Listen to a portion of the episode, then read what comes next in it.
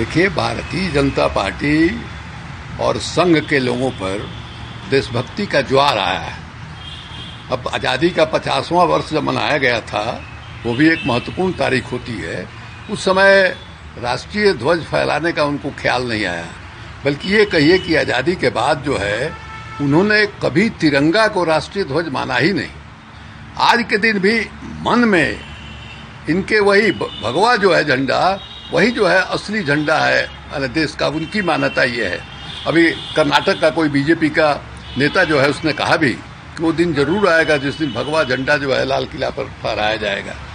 तो इन लोगों का, देशभक्ति का जो नुमाइश हो रहा है, उस नुमाइश के पीछे वजह यही है कि हमेशा इनके देशभक्ति पर सवाल जो है, उठता रहा है। आज़ादी की लड़ाई जो है, देशभक्ति की सबसे बड़ी पहचान थी। आज़ादी की लड़ाई में कहीं ये दिखाई नहीं दे रहे थे। जो संघ है या हिंदू महासभा है, कोई प्रस्ताव ऐसा नहीं दिखाई देता है जिसमें हो कि संगठन जो के स्तर पर, संगठन के तौर पर ये लोग आज़ादी के लड़ाई में जो है भाग लेंगे। उसी काम को आगे बढ़ाते हुए आज के जम्मू कश्मीर का कंप्लीट कल्चरल, सोशल और इकोनॉमिक इंटीग्रेशन पूर्ण रूप से करना हम सबका दायित्व है। This is a very very important civilisation task that young of India and young of Kashmir must do it today नमस्कार, मैं रविश कुमार। झंडा खादी का हो या पोलिएस्टर का? यह सवाल तो है ही, लेकिन क्या इतने कम समय में 20 करोड़ झंडे का उत्पादन, वितरण, विक्रय वगैरह सब हो जाएगा? बिल्कुल हो सकता है, लेकिन इस समय कई निर्माताओं का कहना है कि अचानक आए ऑर्डर को पूरा करने के लिए ना तो सामग्री है, ना पूंजी है। इससे पहले इतने कम समय में इतना झंडा ना कभी बना होगा, ना बिकेगा। देश में कितने सप्लायर हैं जो इतने कम समय में 20 लाख या एक करोड़ झंडा बनाकर उन्हें पैक कर देश के दूसरे हिस्से में सप्लाई कर सकते हैं? 17 जुलाई को गृहमंत्री अमित शाह ने मुख्यमंत्रियों के साथ बैठक के बाद हर घर तिरंगा अभियान को ठोस रूप दिया।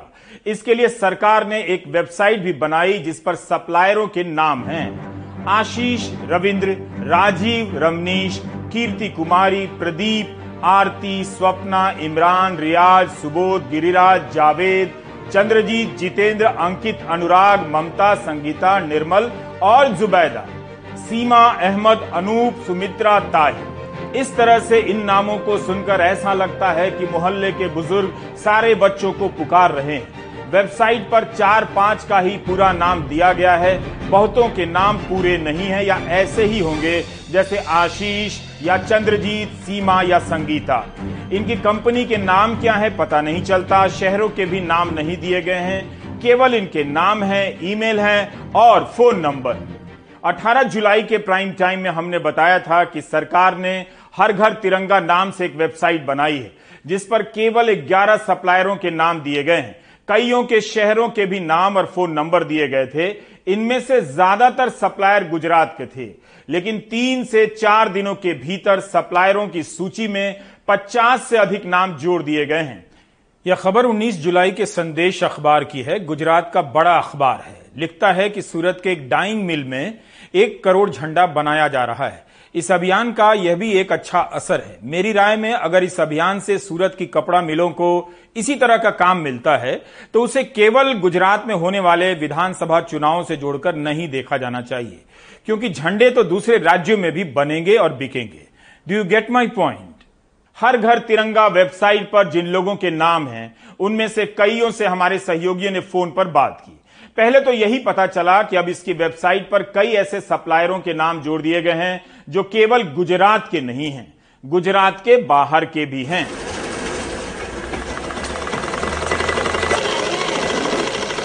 तेरह अगस्त से लेकर पंद्रह अगस्त के बीच अमीर से गरीब, दफ्तर से लेकर दुकान, महल से लेकर घर और घर से लेकर झोपड़ी, हर जगह तिरंगा फहराया जाना है। हर घर तिरंगा की वेबसाइट पर ज़्यादातर सप्लायरों के नाम पिछले दो तीन दिनों में ही जोड़े गए हैं। हमारे सहयोगियों ने कुछ नंबरों पर फ़ोन किया, तब बातचीत के दौरान पता चला कि इनमें से कईयों के पास झंडा बनाने की तैयारी नहीं है।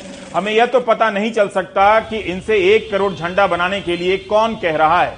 लेकिन कई सप्लायरों ने कहा कि हमसे एक करोड़ झंडा बनाने के लिए फ़ोन आया था। हमारे पास उतना पोलिएस्टर का कपड़ा भी नहीं, पूंजी भी नहीं। हम अगर 20 लाख झंडे बना भी लें तो उसे गिनने में और उसकी पैकेजिंग करने के लिए हमारे पास स्टाफ नहीं है। कईयों का कहना है कि कोई ठोस तरीके से ऑर्डर भी नहीं दे रहा, केवल जुबानी बातें कर रहा है। किसी ने कहा कि पोलिएस्टर का झंडा बनाने की तैयारी नहीं है। सरकार ने काफ़ी देर से फैसला लिया है। कोई कह रहा है कि इतनी बड़ी संख्या में तिरंगा बनाकर सप्लाई करने के लिए फंड ही नहीं। कुछ ने बताया कि सरकार ने जो ई पोर्टल बनाया है जीईएम उसके लिए अभी टेंडर भरने को कहा जा रहा है। एक ने कहा कि पहले लागत आकार के हिसाब से हुआ करती थी। अगर खादी का एक झंडा बीस रुपए का पड़ रहा है तो एक करोड़ झंडे के लिए बीस करोड़ कहाँ से लाऊँगा? हमने बहुत कोशिश की कि सप्लायर या निर्माता अपनी बात रिकॉर्ड पर कहें, लेकिन जैसे ही कहा कि फ़ोन से रिकॉर्ड कर लीजिए या वीडियो पर रिकॉर्ड कर सकते हैं तो बातचीत समाप्त कर दी गई। तिरंगा झंडा बनाने वालों में से कईयों ने कहा कि इतने ऑर्डर आ रहे हैं कि पूरा करना उनके बस की बात नहीं। क्या यह इतनी बड़ी बात है कि इसे ऑन रिकॉर्ड कहने के लिए किसी के पास साहस नहीं है? तिरंगा की यही तो खूबी है कि देख लेने भर से गलत को गलत कहने की हिम्मत आ जाती है। थाम लेने भर से जान देने का जज्बा आ जाता है। लेकिन तिरंगा बनाने वालों से जब हमारे सहयोगियों ने कहा कि जो परेशानी आप बता रहे हैं, उसे रिकॉर्ड पर कह दीजिए तो कोई तैयार नहीं हुआ। लोग भले अपनी छत पर तिरंगा ना फहराएँ, अपने दिल में ज़रूर फहराएँ ताकि बोलने की हिम्मत आ जाए। इन सप्लायरों की बातचीत से एक चीज़ निकल कर आई कि सरकार ने देरी से फैसला किया होगा। कम से कम सप्लायरों को देरी से पता चला है। वे मानते हैं कि करोड़ों झंडा बनाने के लिए और बाज़ार में भेजने के लिए बहुत कम समय दिया गया है। हमने यह जानने का प्रयास किया कि क्या सरकार ने इस अभियान के बारे में देर से फैसला लिया या सप्लायरों को देर से जानकारी दी। यह वित्त मंत्रालय का सर्कुलर है। इस पर तारीख लिखी है कि इकतीस मई 2022 लिखा है कि आज़ादी का अमृत महोत्सव के कार्यक्रमों को लागू करने वाली राष्ट्रीय समिति का फैसला है कि हर नागरिक को प्रेरित करना है कि वह अपने घर पर तिरंगा फहराए। इस सर्कुलर के ज़रिए सार्वजनिक उद्यमों में काम करने वाले सभी कर्मचारियों का आह्वान किया गया है कि वे फ्लैग कोड का पालन करें। 20 मई को संस्कृति मंत्रालय के सचिव गोविंद मोहन का एक सर्कुलर मिलता है कि गृहमंत्री की अध्यक्षता वाली समिति ने हर घर तिरंगा अभियान को मंजूरी दी है। इसी में लिखा है कि 13 मई को कैबिनेट सचिव ने सभी विभागों के सचिवों के साथ इस अभियान को लेकर एक बैठक की थी। उसके बाद से हिंदी के अखबारों में इस अभियान को लेकर कुछ खबरें छपने लगी थी। 17 जुलाई को जब गृहमंत्री अमित शाह ने राज्यों के मुख्यमंत्रियों के साथ बैठक की तब यह अभियान सभी की निगाहों में आता है और राजनीतिक स्तर पर बात होने लगती है। यह सवाल उठने लगा कि 20 करोड़ तिरंगा झंडा कहाँ से आएगा? क्या सप्लायरों को देर से बताया गया और इस अभियान को लोगों के बीच लाने में देरी हुई? अमृत महोत्सव में हर दिल है देश प्रेम से रंगा। आओ, हम सब मिलकर फहराएँ हर घर तिरंगा। देश की YouTube पर हर घर तिरंगा अभियान को लेकर कई प्रचार वीडियो अपलोड किए गए हैं। ये वीडियो 22, 23, 25 जुलाई की तारीख को अपलोड हुए हैं। जब इस अभियान को लेकर 13 मई को ही फैसला हो गया था तब प्रचार वीडियो अभी क्यों अपलोड हो रहे हैं जबकि अभियान के 18 दिन ही रह गए हैं। इस तथ्य को ध्यान से सुनिए। 30 अप्रैल 2022 के दिन प्रेस इंफॉर्मेशन ब्यूरो की एक प्रेस रिलीज़ जारी हुई पीआईबी की।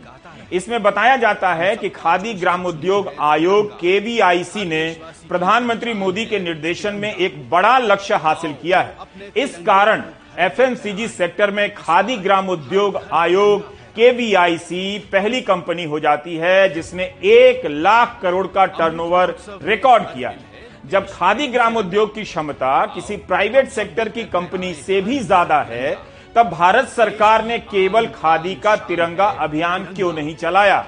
क्यों पोलिएस्टर के झंडे को इस अभियान से विकल्प के तौर पर जोड़ा गया है? तिरंगा। आओ अपने तिरंगे को घर लेकर आए। इस बार हर घर तिरंगा फहराएँ।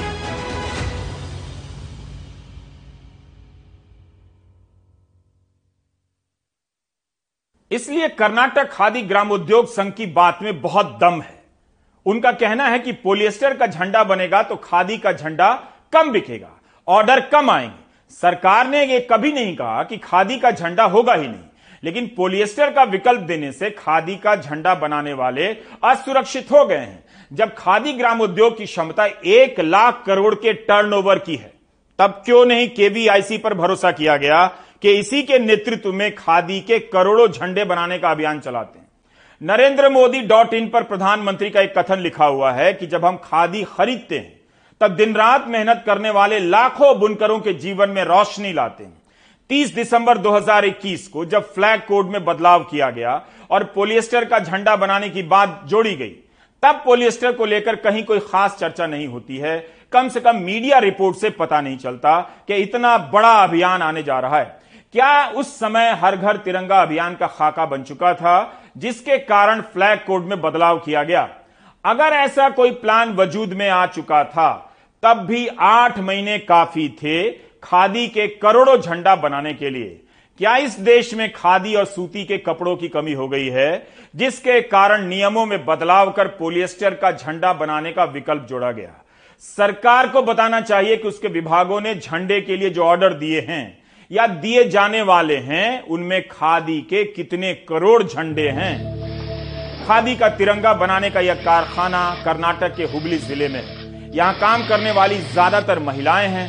भारतीय मानक ब्यूरो ने कर्नाटक खादी ग्राम उद्योग संयुक्त संघ को ही खादी का तिरंगा बनाने के लिए अधिकृत किया है। जब से पोलिएस्टर का तिरंगा बनाने की अनुमति दी गई है, हाथ से तिरंगा बनाने वाले यहाँ के कामगारों के आगे अस्तित्व का संकट खड़ा हो गया है। यहाँ पर ज़्यादातर महिलाएँ ही काम करती हैं, जिनकी संख्या 1200 के करीब बताई जाती है। ये सब टाइम्स ऑफ़ इंडिया में छपा है। कर्नाटक खादी ग्राम उद्योग संयुक्त संघ के सचिव शिवानंद माथापति ने पोलिएस्टर का झंडा बनाने के फैसले पर नाराज़गी ज़ाहिर करते हुए प्रधानमंत्री और सांसदों विधायकों को पत्र लिखा है। उनका कहना है कि दो साल से कोरोना के कारण उनकी संस्था को भारी घाटा हुआ। इस बार आज़ादी का अमृत महोत्सव होने के कारण उम्मीद थी कि चार से पाँच करोड़ का तिरंगा बिकेगा, लेकिन अभी तक सत्तर लाख के ही ऑर्डर आए हैं। पंद्रह अगस्त आते आते बहुत से बहुत एक से डेढ़ करोड़ रुपए तक के ऑर्डर आएँगे। पोलिएस्टर का झंडा बनाने की अनुमति देने से ऑर्डर काफ़ी कम होने लगे हैं। कर्नाटक में 30 से चालीस हज़ार लोग खादी के सेक्टर में काम करते हैं। सरकार के इस एक फैसले से इन सभी को झटका लगेगा। कर्नाटक का खादी ग्रामोद्योग संयुक्त संघ बेहद पवित्रता और अनुशासन से तिरंगा बनाने का काम करता है। पोलियस्टर ने उसकी उम्मीदों पर पानी फेर दिया है। के के जी एस एस इसके खिलाफ 27 जुलाई को आंदोलन करने की तैयारी कर रहा है।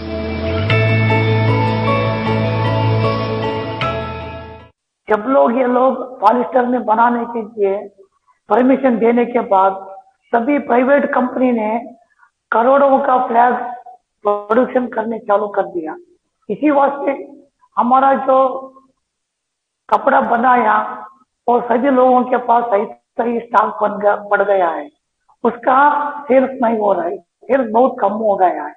हमने प्राइम मिनिस्टर साहब को लेटर लिखा होम मिनिस्टर साहब को लेटर लिखा और हमारा सेंट्रल मिनिस्टर प्रहलाद जोशी साहब को जाके मिलके लेटर दे दिया।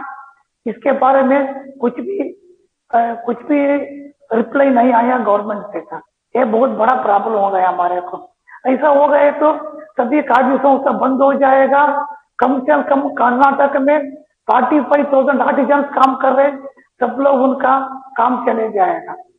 K K G S S Karnataka Khadi Gramodyoga Samyukta Sangha की स्थापना एक नवंबर उन्नीस को राज्य के गांधीवादियों ने मिलकर की थी, ताकि गाँव में उद्योग धंधा चालू हो सके फले फूले। पूरे देश में एकमात्र यूनिट है, जिसे भारतीय झंडा बनाने के लिए अधिकृत किया गया है। हर घर तिरंगा की वेबसाइट पर जब खादी ग्राम उद्योग की किसी संस्था का नाम नहीं देखा, तभी खटका था कि ऐसा क्यों हुआ है। क्यों शुरू के 11 सप्लायरों में से गुजरात के ही ज़्यादातर हैं? खादी उत्पादन का विभाग लघु एवं मझोले उद्योग मंत्रालय के तहत आता है। एमएसएमई के मंत्री नारायण राणे ने पिछले साल दिसंबर में लोकसभा में एक जानकारी दी कि पिछले सात वर्षों में भारत में खादी संस्थाओं के 122 बिक्री केंद्र बंद हुए हैं लेकिन 624 नए बिक्री केंद्र खुले भी हैं। 624 बिक्री केंद्रों में से 326 बिक्री केंद्र अकेले उत्तर प्रदेश में खुले हैं। इन सभी बिक्री केंद्रों के नाम हर घर तिरंगा की वेबसाइट पर होने चाहिए थे। 15 अगस्त तक के लिए नारायण राणे के मंत्रालय ने नए बिक्री केंद्रों की स्थापना क्यों नहीं की? क्या यह अच्छा नहीं होता कि घर घर तिरंगा अभियान के साथ खादी का तिरंगा का अभियान जुड़ जाता? इसी बहाने इससे जुड़े लाखों लोगों को ज़्यादा काम मिलता, उनके हाथ में पैसे आते। अब तो झंडा कभी भी फहराया जा सकता है। अगर शुरुआत से ही खादी के झंडे को प्राथमिकता नहीं मिलेगी तो इसकी जगह पर लोग पोलिएस्टर का ही झंडा खरीदेंगे और यही चारों तरफ़ उपलब्ध दिखाई देगा। जब आत्मनिर्भर भारत का नारा चल रहा है, तब क्यों नहीं खादी ग्राम उद्योग के हर सेंटर पर तिरंगा बनाने का अभियान चलाया गया? इससे तो कई जिलों में लोगों के पास रोज़गार और पैसे दोनों पहुँचते। पोलिएस्टर का झंडा बनेगा तो हो सकता है कि आयातित कपड़ों का भी इस्तेमाल हो जाए। तब फिर आत्मनिर्भर भारत के नारे का क्या मतलब रह जाएगा? कानून में लिखा गया स्पष्ट रूप से कि खादी इस्तेमाल होगी झंडा बनाने में, और मोदी जी ने कहा है कि अब हम पॉलिएस्टर भी यूज़ कर सकते हैं। और पॉलिएस्टर के जो हैं बड़े बड़े लोग के नाम तो आप पहले से ही जानते हैं। और हम लोग को लगता है कि रोज सुबह जो है, मोदी जी और अमित शाह जी जगते हैं बोलते हैं कि आज देश का क्या बेचना है। शुरू करते हैं एयरपोर्ट से, फिर कभी जो है बंदरगाह से, मोदी जी और दोनों सुबह जगते हैं और अमित शाह जी शुरू करते हैं कि आज इसको बेच दो, इसको बेच दो। कभी ट्रेन लाइन बेच देते हैं, कभी रेलवे लाइन बेच देते हैं। अब जब जो है पूरे भारत की संपत्ति की कबर जब खाली हो रही तो इनके ऊपर नज़र झंडा पे पड़ गया। तिरंगा अभियान के बहाने राजनीति का भी अभियान कहाँ पीछे रहने वाला है?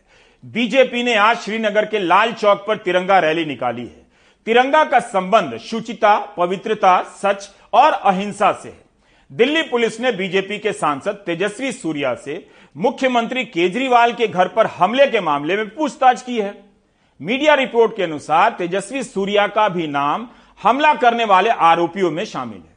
लेकिन वही तेजस्वी सूर्या आज श्रीनगर के लाल चौक पर तिरंगा यात्रा का नेतृत्व कर रहे थे।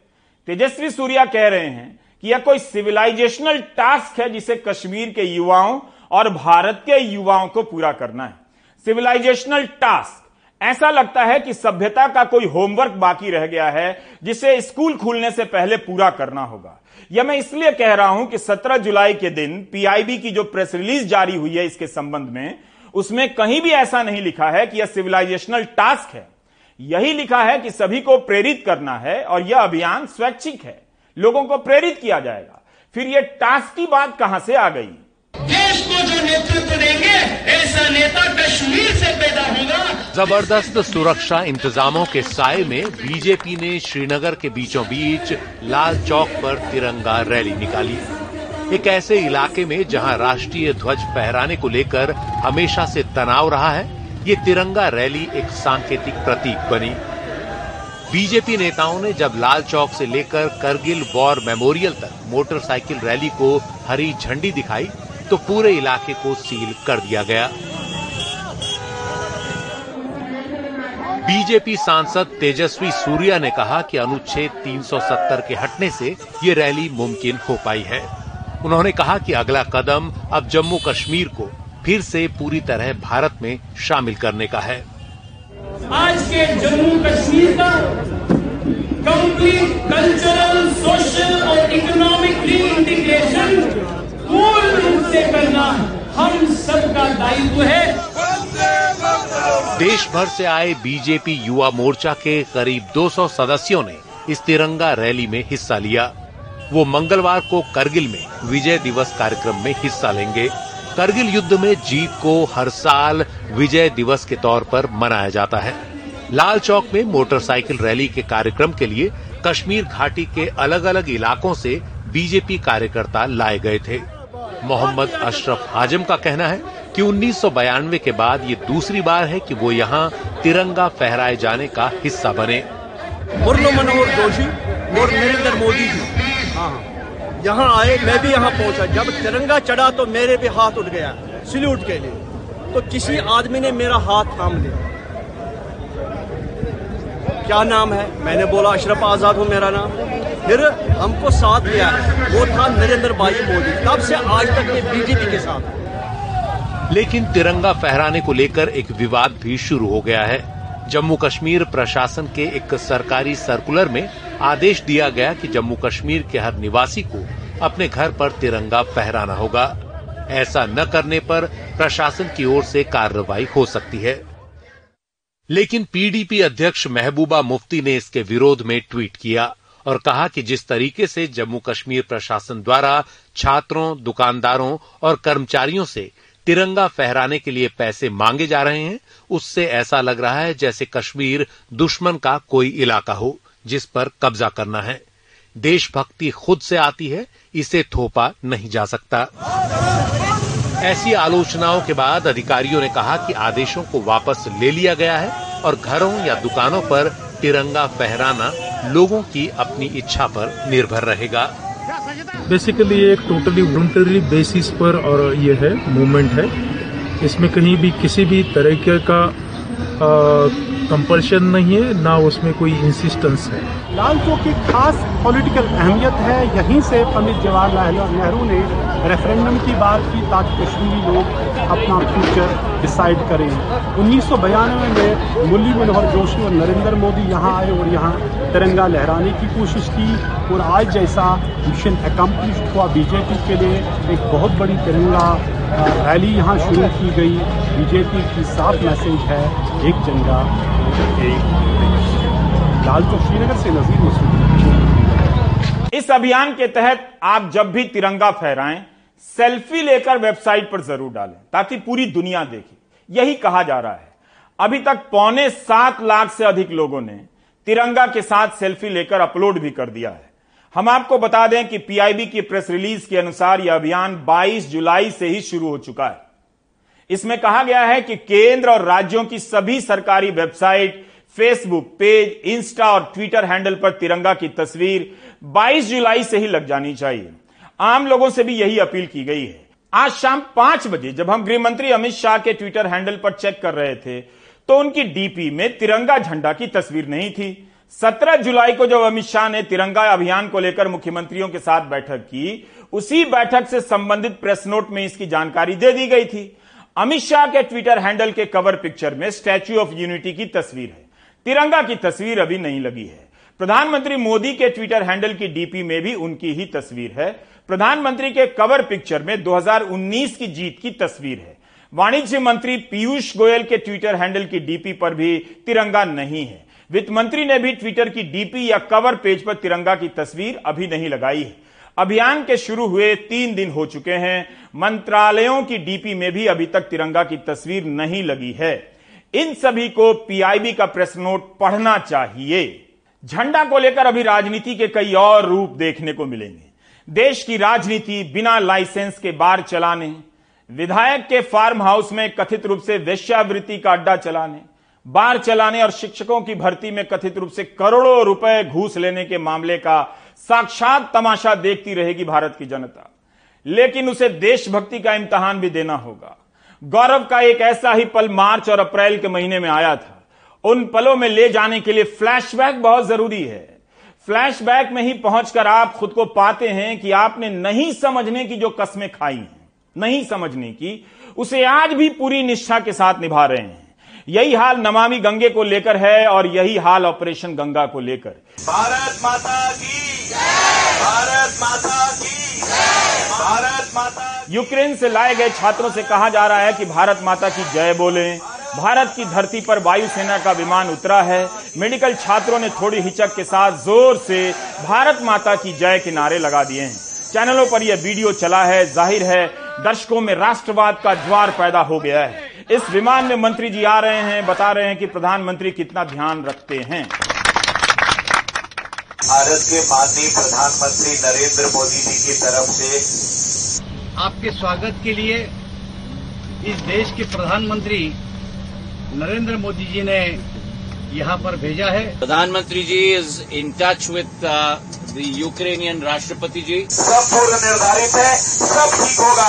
प्रभु ठीक करेंगे हमारा नेतृत्व आज मोदी जी कर रहे हैं। जीवन में आप लोगों को ऐसे अनुभव से गुजरना पड़ा है। यहाँ बनारस में प्रधानमंत्री यूक्रेन से निकालकर लाए गए छात्र से मुलाकात कर रहे हैं। फ्लैशबैक में इन तस्वीरों को देखकर याद आ रहा होगा कि मार्च और अप्रैल के महीने में ऑपरेशन गंगा को लेकर कितने दावे किए जाते रहे। भूल तो आप यह भी गए होंगे कि वहाँ फंसे छात्रों को निकालने के लिए मीडिया के कुछ हिस्से ने और विपक्ष ने कितना ज़ोर शोर से अभियान चलाया। लेकिन जब ऑपरेशन गंगा शुरू हुआ, तब खबरें इस तरह से चलने लगी जैसे किसी सरकार में ऐसी संवेदनशीलता कभी नहीं देखी गई थी।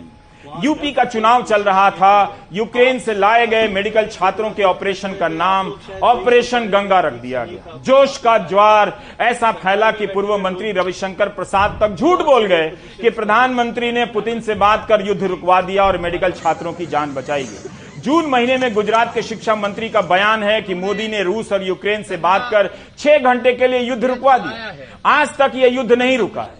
लेकिन जब छह घंटे के लिए युद्ध रुकवा दिया गया तब खुद प्रधानमंत्री ने इसका श्रेय क्यों नहीं लिया?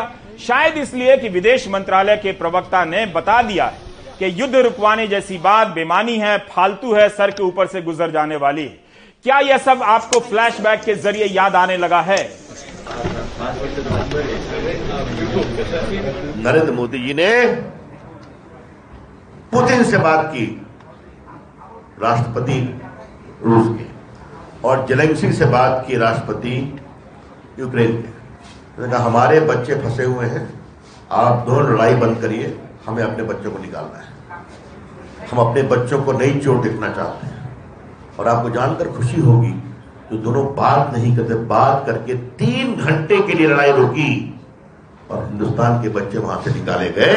ये हमारे प्रधानमंत्री का सम्मान है ये आप लोग कह रहे हैं think that that's that's the kind of conversation, but uh, extrapolating that to say that somebody is holding a bombing uh, or that uh, you know this is somewhere we are coordinating that, I think is uh, is absolutely inaccurate. Flashback ज़रूरी था ताकि आप याद कर सके कि operation Ganga को लेकर श्रेय लेने की कितनी होड़ मच गई।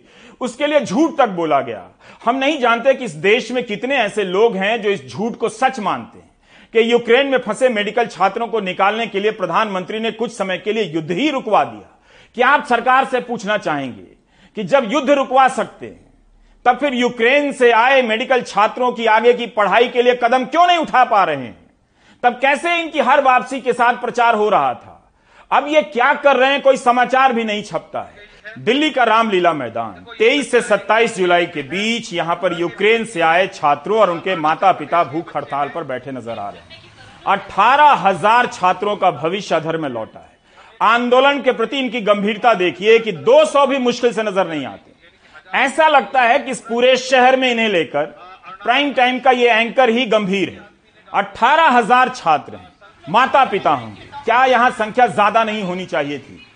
अपने आंदोलन को खुद ही पार्ट टाइम बनाएँगे तो कौन गंभीरता से लेगा? दूसरी बात, इनमें से बहुत से ऐसे लोग हैं जो मेरा नाम तक सुनना पसंद नहीं करते थे। जब प्राइम टाइम में अपने आंदोलन का कवरेज देखेंगे तो उन्हें यह पता होना चाहिए कि मैं इतना भी अनजान नहीं हूँ। उनकी हकीकत जानता हूँ। तीसरी बात, ऐसी समस्या के कवरेज को नौजवान ही नहीं देखते।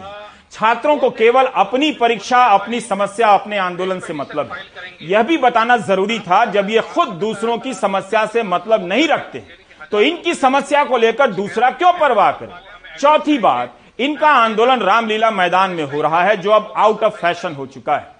इस मैदान में अन्ना आंदोलन और लोकपाल आंदोलन का एक ऐसा रहस्यमयी अतीत दर्ज है, जिसके कारण यहाँ होने वाला कोई भी आंदोलन फर्जी सा ही लगता है। रामलीला मैदान की राजनीतिक साख समाप्त हो चुकी है। आप पता कर सकते हैं कि कानून पास होने के बाद कई साल क्यों लगे लोकपाल बनने में, और जब बन गए लोकपाल जी तो उनका रिकॉर्ड क्या है? भ्रष्टाचार से जुड़ी किसी भी खबर में लोकपाल का ज़िक्र नहीं आता। ईडी का ही आता है। इन बातों को याद करते हुए इन्हें यह भी याद रखना चाहिए छात्रों को कि अठारह हज़ार छात्रों का भविष्य कोई मामूली बात नहीं है, सरकार को सोचना चाहिए। जब ले आए, यहाँ पे अकोमोडेट नहीं कर रहे, अभी हमको प्रॉमिस किए थे बट अभी बोल रहे कि ये एक्ट है 1956 एक्ट है 2019 एक्ट हो गया। अभी ये एक्ट के वजह से हमें अकोमोडेट नहीं कर रहे बोल रहे कि हमारे पास फैकल्टी नहीं है। हमारे पास अकोमोडेशन करने के लिए ये नहीं है, वो नहीं है बट जो भी है एक एक ईयर में एक एक कॉलेज में चार पाँच जनों से चार पाँच स्टूडेंट से ज़्यादा तो नहीं है।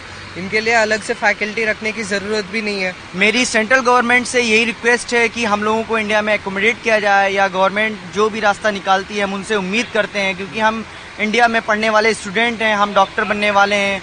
तो हमारे लिए गवर्नमेंट को कुछ करना चाहिए। हमारी प्राइम मिनिस्टर नरेंद्र मोदी से खासतौर से रिक्वेस्ट है क्योंकि हमें उनसे सबसे ज़्यादा उम्मीद है। भारत में 600 से ज़्यादा मेडिकल कॉलेज हैं। क्या यहाँ इन्हें एडमिशन दिलाकर इनकी पढ़ाई पूरी कराई जा सकती है? इस सवाल का जवाब इतना सरल नहीं है और मेरी इस पर कोई राय नहीं है। नियम कानून इसके खिलाफ लगते हैं और वहाँ पढ़ रहे मेडिकल छात्र भी विरोध करने लग सकते हैं। भारत आने के बाद कुछ दिनों तक ऑनलाइन क्लास चली थी यूक्रेन से। लेकिन जैसे जैसे यूक्रेन तबाह होता गया, ऑनलाइन क्लास बंद होती चली गई। ऐसा नहीं है कि विपक्ष के सांसदों को इनकी चिंता नहीं। तेलंगाना राष्ट्र समिति के चार सांसदों ने एक बेहद ज़रूरी सवाल पूछे हैं। डॉक्टर गड्डम रंजीत रेड्डी, डॉक्टर वेंकटेश नेता बोरलांकुंता, दयाकर पसुनूरी, कविता मलोथू ने लोकसभा में सरकार से पूछा कि क्या यह सही है कि पश्चिम बंगाल सरकार ने यूक्रेन से आए 400 मेडिकल छात्रों को राज्यों के मेडिकल कॉलेज में समायोजित किया है। क्या नेशनल मेडिकल कमीशन ने राज्य सरकार के फैसले को मंजूरी दी है? क्या सरकार इन छात्रों को यूरोप या अन्य जगहों के मेडिकल कॉलेजों में समायोजित या ट्रांसफ़र करने का कोई प्रयास कर रही है? इसके जवाब में 22 जुलाई को स्वास्थ्य राज्य मंत्री डॉक्टर भारती प्रवीण पवार ने बताया कि भारत में मेडिकल शिक्षा की नियामक संस्था, नेशनल मेडिकल कमीशन के पास ऐसी कोई जानकारी नहीं है। यानी बंगाल सरकार ने अपने मेडिकल कॉलेजों में यूक्रेन के छात्रों को समायोजित किया है, उसकी जानकारी नेशनल मेडिकल काउंसिल को नहीं है। यह जवाब है केंद्रीय राज्य मंत्री का, स्वास्थ्य राज्य मंत्री का। इसी सवाल के जवाब में स्वास्थ्य राज्य मंत्री कहती हैं कि इंडियन मेडिकल काउंसिल एक्ट उन्नीस सौ छप्पन और नेशनल मेडिकल कमीशन एक्ट 2019 में इस बात का कोई प्रावधान ही नहीं है कि किसी विदेशी यूनिवर्सिटी से आए छात्रों का ट्रांसफ़र भारतीय मेडिकल कॉलेज में हो जाए। नेशनल मेडिकल काउंसिल ने इन छात्रों को भारतीय मेडिकल कॉलेज में समायोजित करने को लेकर कोई अनुमति नहीं दी है। इसका मतलब है कि यूक्रेन के मेडिकल कॉलेजों में पढ़ने वाले अठारह हज़ार भारतीय छात्रों का भविष्य हवा में लटक गया है। अगर नियमों में ऐसा प्रावधान नहीं है तो क्या बात वहीं खत्म हो जाती है? क्या सरकार को नियमों में बदलाव को लेकर नहीं सोचना चाहिए? इसी एक जून को इंडियन एक्सप्रेस में खबर छपी थी वडोदरा में विदेश मंत्री एस जयशंकर बयान देते हैं कि हम यूक्रेन के आसपास के देशों से बात कर भारतीय छात्रों की समस्या का समाधान निकालने का प्रयास कर रहे हैं ताकि वे मेडिकल की पढ़ाई को जारी रख सकें। हमने हंगरी से बात की है और हंगरी ने इसके लिए सहमति भी जताई है। हम अपने बच्चों की मदद के लिए बहुत गंभीरता से प्रयास कर रहे हैं। यह बयान एक जून का है। 6 अप्रैल को लोकसभा में विदेश मंत्री यही बात कह चुके हैं 25 जुलाई तक हालात में कोई बदलाव नहीं है। So let me add, because I want to update uh, that picture. Uh, yes, we, we have been, there was an offer from Hungary. Uh, uh and uh, in addition to Hungary, uh, we have been in touch with Poland, Romania, Czech Republic, Kazakhstan, because they all have similar, similar models of education. there is also a question of education loan because all these students have taken education loan. Uh, and uh, uh, our figures are that 1,319 students have outstanding loans and the government uh, finance minister informed this house a few days ago that uh, government has asked Indian Banks Association to assess the impact of the conflict uh, and to initiate consultations in regard to the repayment of loans. विदेश मंत्री के अनुसार Hungary से अगर प्रस्ताव आया है तो वह किस मुकाम पर है? अन्य देशों के साथ अगर मेडिकल छात्रों को लेकर बात हो रही है तो उसका क्या नतीजा है, हम नहीं जानते। भारत के विदेश मंत्री का बयान अप्रैल और जून का है, जुलाई बीतने जा रहा है। इस मामले में सरकार इन छात्रों को क्यों नहीं बता सकती कि होगा क्या? यूक्रेन पर रूस की तबाही से केवल भारत के छात्र प्रभावित नहीं हुए।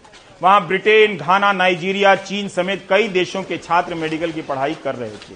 मीडिया में छपी खबरों के अनुसार पता चलता है कि कुछ देशों ने अपनी तरफ़ से समाधान निकालने का प्रयास किया है। नाइजीरिया की यूनिवर्सिटी में अच्छी तनख्वाह और बुनियादी ढांचे की मांग को लेकर लेक्चरर प्रोफेसर चार महीने से हड़ताल पर हैं। इसके बाद भी वहाँ की सरकार ने एक समाधान निकाला यूक्रेन से निकाल कर लाए गए एक हज़ार छात्रों से कहा गया है कि वे 15 जुलाई तक नाइजीरिया के विदेश मंत्रालय की साइट पर पंजीकरण कराएँ। नाइजीरिया की सरकार ने यूक्रेन से ऑनलाइन डिग्री लेने को मान्यता देने से इनकार कर दिया है। अपने देश में इन छात्रों की पढ़ाई की कोशिश की जाए घाना ने कैरेबियन द्वीप से एक समझौता किया है। इसके तहत ग्रेनाडा की Saint George University of Medicine में यूक्रेन से निकाल कर लाए गए 200 छात्रों का एडमिशन कराया गया है, ताकि उनकी पढ़ाई पूरी हो सके। घाना ने यह काम मार्च के महीने में कर दिया था। घाना अन्य देशों से भी बात कर रहा है। 18 मई की एक और खबर है कि यूक्रेन में पीएचडी कर रहे छात्रों को छह महीने की छात्रवृत्ति दी जाएगी, ताकि वे यूनिवर्सिटी ऑफ़ ब्रिस्टल में अपना रिसर्च पूरा कर सकें। 18 मई की यह खबर ब्रिटेन की है। करीब चार हज़ार मौलाना आज़ाद नेशनल फेलोशिप पाने वाले छात्रों का कहना है कि नवंबर 2021 से छात्रवृत्ति का पैसा नहीं मिल रहा है। इसके लिए वे कभी अल्पसंख्यक मंत्रालय तो कभी यूजीसी को पत्र लिख रहे हैं। जवाब भी आता है, मगर पैसा नहीं आ रहा है। ऐसी खबरों को देखने का धीरज जब दर्शकों में नहीं है, जब युवाओं में नहीं है, तब सरकार पर क्या असर पड़ेगा? आप खादी का झंडा खरीदेंगे या पोलिएस्टर का, खादी का खरीदिए और ब्रेक ले लीजिए।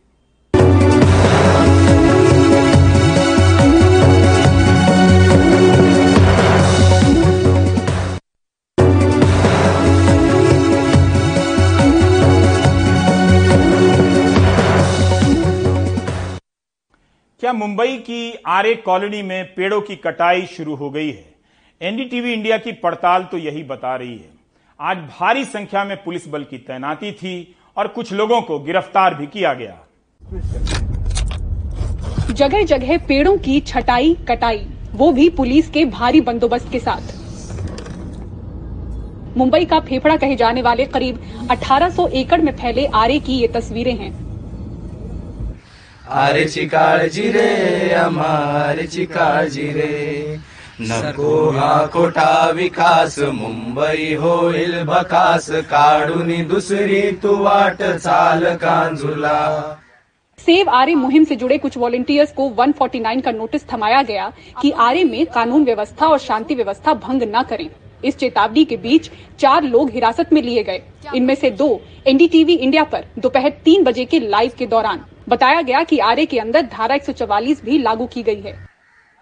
हमसे बात करते हुए में लाइव आप देखिए जो दो शख्स थे उनको ये ले जा रहे हैं डिटेन करके। धारा 144 चूँकि उन्होंने लगाया है सर का कहना है तो पाँच से ज़्यादा लोग इकट्ठा नहीं हो सकते। सर आप धारा 144 लगाए लगा चुके हैं यहाँ पे? पूरे आरे में है क्या? अभी भी आपने दो को दो को डिटेन किया इस वक्त? तो किसी ने डिटेन नहीं किया हमारे को मैडम आपका हो गया होगा तो जाइए। ये जीप निकलते हुए इनको पुलिस चौकी लेकर जा रहे हैं। और मीडिया से बात करने से मना किया। जैसे कि तस्वीरें हमने आपको दिखाई हैं और कारशेड का काम देखिए यहाँ पर चल रहा है। वही पुलिस बात करने से बचती रही। कुछ पुलिसकर्मी भी यहाँ पर मौजूद हैं। आ, उनसे भी हम समझना चाहेंगे सर क्यों यहाँ पे मीडिया को क्यों रोका गया? मीडिया को रोका नहीं मैडम। चलिए आप प्लीज़ कॉपरेट कीजिए। चलो चलो चलो दादा। कुछ कार्रवाई इन लोगों पर हुई है? जो प्रोटेस्ट कर रहे हैं उन पर कोई कार्रवाई आप लोगों की तरफ़ से हुई है? गार्डन वाले चलिए अपना अपना काम कीजिए चलिए। पुलिस को कॉपरेट कीजिए चलिए। धारा है क्या सर इधर? चलो पूरा चलो पूरा मीडिया को पूरा बताया हुआ है। कार शेड के भीतर जेसीबी की हरकत भी दिखी। पुलिस कैमरे पर कुछ भी रिकॉर्ड करने से रोकती रही। इससे पहले महाराष्ट्र में जब फडणवीस सरकार थी तब इस इलाके में मेट्रो कार शेड बनाने के लिए करीब 2500 पेड़ काटे जाने की बात कही गई थी। आरे को लेकर कोर्ट में लंबी लड़ाई लड़ रहे पर्यावरणविद दावा करते हैं कि फ़िलहाल करीब 200 पेड़ ही कटे हैं। कारशेड के निर्माण में करीब 2000 पेड़ और काटे जाएँगे। लास्ट टाइम जब पेड़ कटे थे तो पेड़ ज़्यादा से ज़्यादा 200 या 300 ही पेड़ कटे थे। क्योंकि बाद में फिर रोक दिया था, कोर्ट ने स्टे ऑर्डर ला दिया था डायरेक्टली सुप्रीम कोर्ट का। इसके बाद इन्होंने बताया कि हम लोग ने 2100 पेड़ काटे। एक्चुअली वो सरासर झूठ है 2100 पेड़ कोई काटे नहीं गए। हम लोग वहाँ पे रहते, वहाँ पे अंदर आकर अभी आप जाओगे भी तो अभी आप जाके देखोगे कि ये ढाई ढाई, तीन साल में अगर देखोगे तो वहाँ पे और ज़्यादा पेड़ बढ़ चुके हैं। करीब तीन घंटे की कोशिश के बाद हम आरे के अंदर पहुँचे थे, क्योंकि मीडिया को भी अंदर जाने से रोका जा रहा था, कई सवाल पूछे जा रहे थे। अंदर पहुंचकर किसी तरह से हमने 20 से 25 मिनट की शूटिंग खत्म की, उसके बाद हमें भी बाहर निकलना पड़ा। पर सवाल ये उठ रहे कि कोर्ट में जब फडनवीस सरकार ने कहा था कि कारशेड बनाने के लिए जितने पेड़ काटे जाने हैं, उतने काटे जा चुके हैं, और अब नए पेड़ नहीं काटे जाएँगे, तब ये छटाई कटाई क्यों हो रही है आरे के अंदर? वो भी पुलिस बंदोबस्त के साथ। अगर मानसून का हवाला भी दिया जा रहा है कि मानसून के नाम पर छटाई हो रही है पेड़ों की तो आपको बता दें कि आज तक आरे के भीतर किसी भी मानसून में इस तरह से पेड़ों की छटाई या कटाई नहीं हुई है। कैमरा पर्सन प्रवीण जी रोहित के साथ मुंबई से पूजा भारद्वाज, एनडीटीवी इंडिया के लिए। आप देख रहे थे प्राइम टाइम, नमस्कार।